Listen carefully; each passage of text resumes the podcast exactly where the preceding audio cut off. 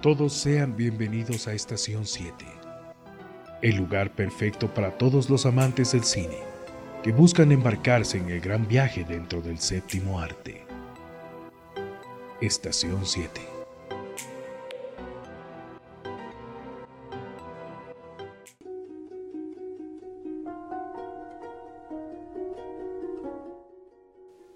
Hola y bienvenidos a Estación 7, la nueva sección de Geeking Up donde compartiremos opinión acerca de tus películas y series favoritas.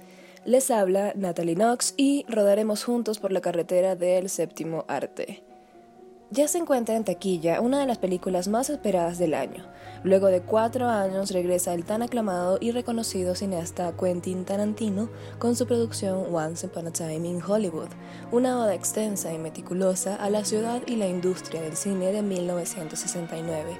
Y como una abreboca, en un acuerdo que alcanzó Tarantino con Sony Channel, fueron seleccionadas 10 películas que, según el mismo director, fueron influencia para su nueva producción. Aquí mencionaremos cuáles son esas películas. 1.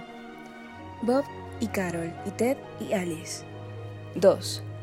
Flor de Cactus. 3. Estudio de modelos. 4. Battle of the Coral Sea. 5. Camino recto. 6. La mansión de los siete placeres. 7. Tráfico ilegal. 8. El salario de la violencia. 9. El renegado de Arizona. 10. Easy Rider. Te dejamos en la descripción los trailers de las películas para que les des un vistazo, ya que en esta ocasión nos centraremos en una película en cuestión. De culto y pionera en su estilo, un icono en road movie o película de carretera. Por supuesto que estamos hablando de Easy Rider. Conocida en habla hispana como Buscando mi destino o Busco mi camino, posiblemente estemos hablando de una película que todo el mundo ha visto, el clásico de los clásicos de películas de motos, y que posiblemente ha sido influencia dentro de la cultura motera. Easy Rider es una película independiente dramática dirigida por Dennis Hopper, protagonizada por él mismo, Peter Fonda, y también fue uno de los papeles debut y característicos de Jack Nicholson. Fue ganadora en el Festival de Cannes y premios Oscar, considerada cultura histórica y estéticamente significativa por la Biblioteca del Congreso de Estados Unidos. Se trata de un paquete de clips destinados a encapsular de lo que se trata los años 60, y es que Easy Rider es justamente eso, una expresión destilada de contracultura, y esta es una palabra que la define bastante bien.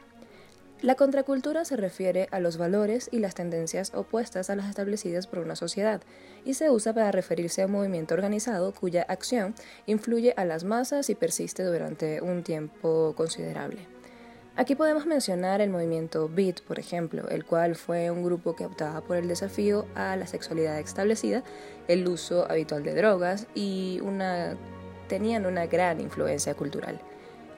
También un icono de la contracultura fue el movimiento hippie o el punk. Según la leyenda, la película representa una victoria para los hippies em, sobre las plazas de establecimientos que aún controlaban los medios de comunicación en ese año, en 1969. Su éxito masivo de taquilla, recuperando 10 veces su inversión, e incluso más si se habla a nivel mundial, envió a los estudios a buscar cualquier fanático fumador de marihuana que logró hacer acceder al lucrativo mercado juvenil y rápidamente esto llevó a que el cine estadounidense tuviera su nueva propia ola de cine independiente. Entremos un poco en contexto de la época. Easy Rider fue una película lanzada el 14 de julio de 1969, tan solo un mes antes del festival Woodstock el cual fue una congregación hippie con música de rock que ha sido un icono de una generación que mostraba un gran rechazo al sistema. El auge del movimiento estaba en un punto muy alto y era notorio que cada vez existían más y más participantes. Sin embargo, esto no aseguraba su aceptación. Mientras más conocido era el movimiento, mayor era el poblado que lo seguía, incluso siendo marcado como una simple moda al llevar simplemente la estética era como parte del movimiento. Esto no era del agrado de muchas personas, viendo a los hippies con la imposibilidad de ser un miembro útil para la sociedad, provocando de esta forma resentimiento y marginación. Esto se mostraba en hechos tan graves como el de ser violentados simplemente por tener el cabello largo. Así pues, esta película tiene un contenido que va más allá de las carreteras. Era un icono de libertad y una crítica hacia la sociedad regida por normas e imposiciones. En mi opinión, es una gran obra digna de ver y de disfrutar. Contiene un material visual sublime. En ella podemos ver a un par de amigos que luego de finiquitar un negocio eh, pues con drogas de por medio se dirige a un viaje nómada sobre sus motocicletas para disfrutar del carnaval Mardi Gras en Nueva Orleans y en el camino recorren el suroeste y sur de Estados Unidos, pasando como por Nevada o Utah. Y de esta forma también podemos ver la belleza de estas zonas desérticas estadounidenses. La tenemos al alcance de nuestras manos, de nuestra vista. Encontrarán planos con transiciones discontinuas estas podrían resultar algo extrañas. Al principio pueden molestarles un poco, pero tienen un contexto de disfuncionabilidad y va de la mano con el argumento de la película. Sí es una película sobre drogas, pero esto no quiere decir que las coloque como algo bueno. Puedes detallar cómo existen escenas que dejan a las drogas como un escape a las amarguras de la sociedad que los condena, pero no deja de lado las consecuencias del uso de las mismas, agregando más crudeza a su realidad y marginación.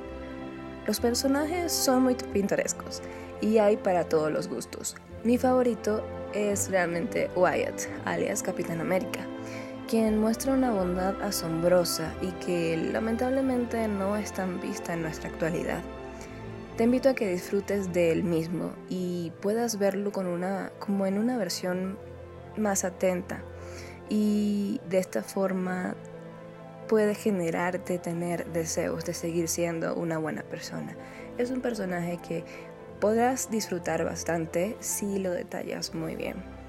Easy Rider también fue el impulso de Jack Nicholson, quien se roba el show totalmente aún en su pequeña aparición.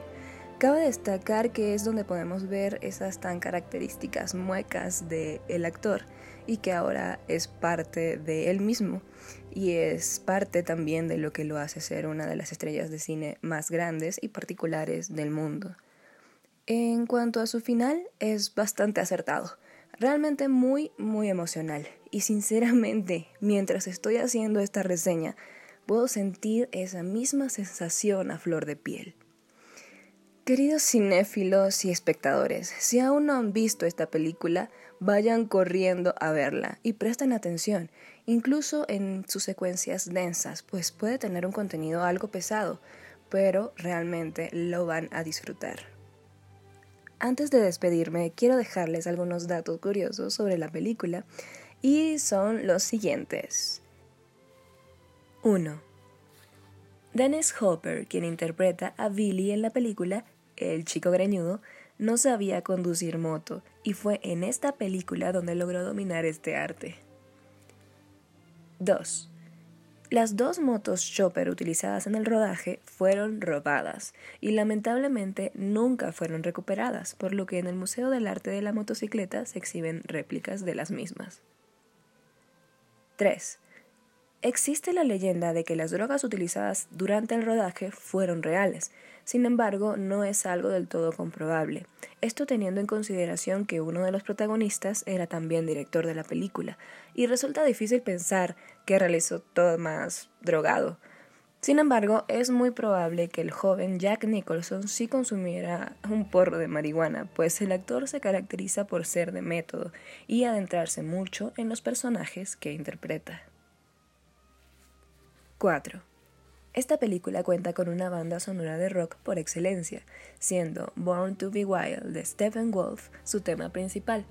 Fue gracias a Easy Rider que este tema se convirtió en un clásico del rock y un clásico de carretera. 5. Esta película fue innovadora también en el uso de la música ya hecha, y no utilizó músicos contratados para solo la banda sonora las bandas de artistas musicales participantes en la cinta, como Bob Dylan, The Band, Stephen Wolf y Jimi Hendrix, recibieron mil dólares por el uso de sus canciones. 6. La película recaudó 60 millones de dólares en todo el mundo, siendo hecha con menos de un millón de dólares. 7. Originalmente, el final de la película sería grabado en un bote y en un atardecer marino.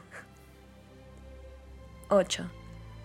Fonda y Hopper eran grandes amigos, pero luego de esta película lamentablemente ya no se dirigían la palabra debido a inconvenientes con el dinero.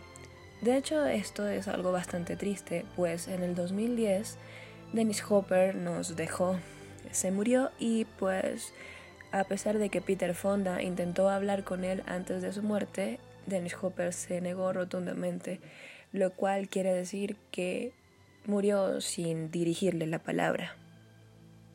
9.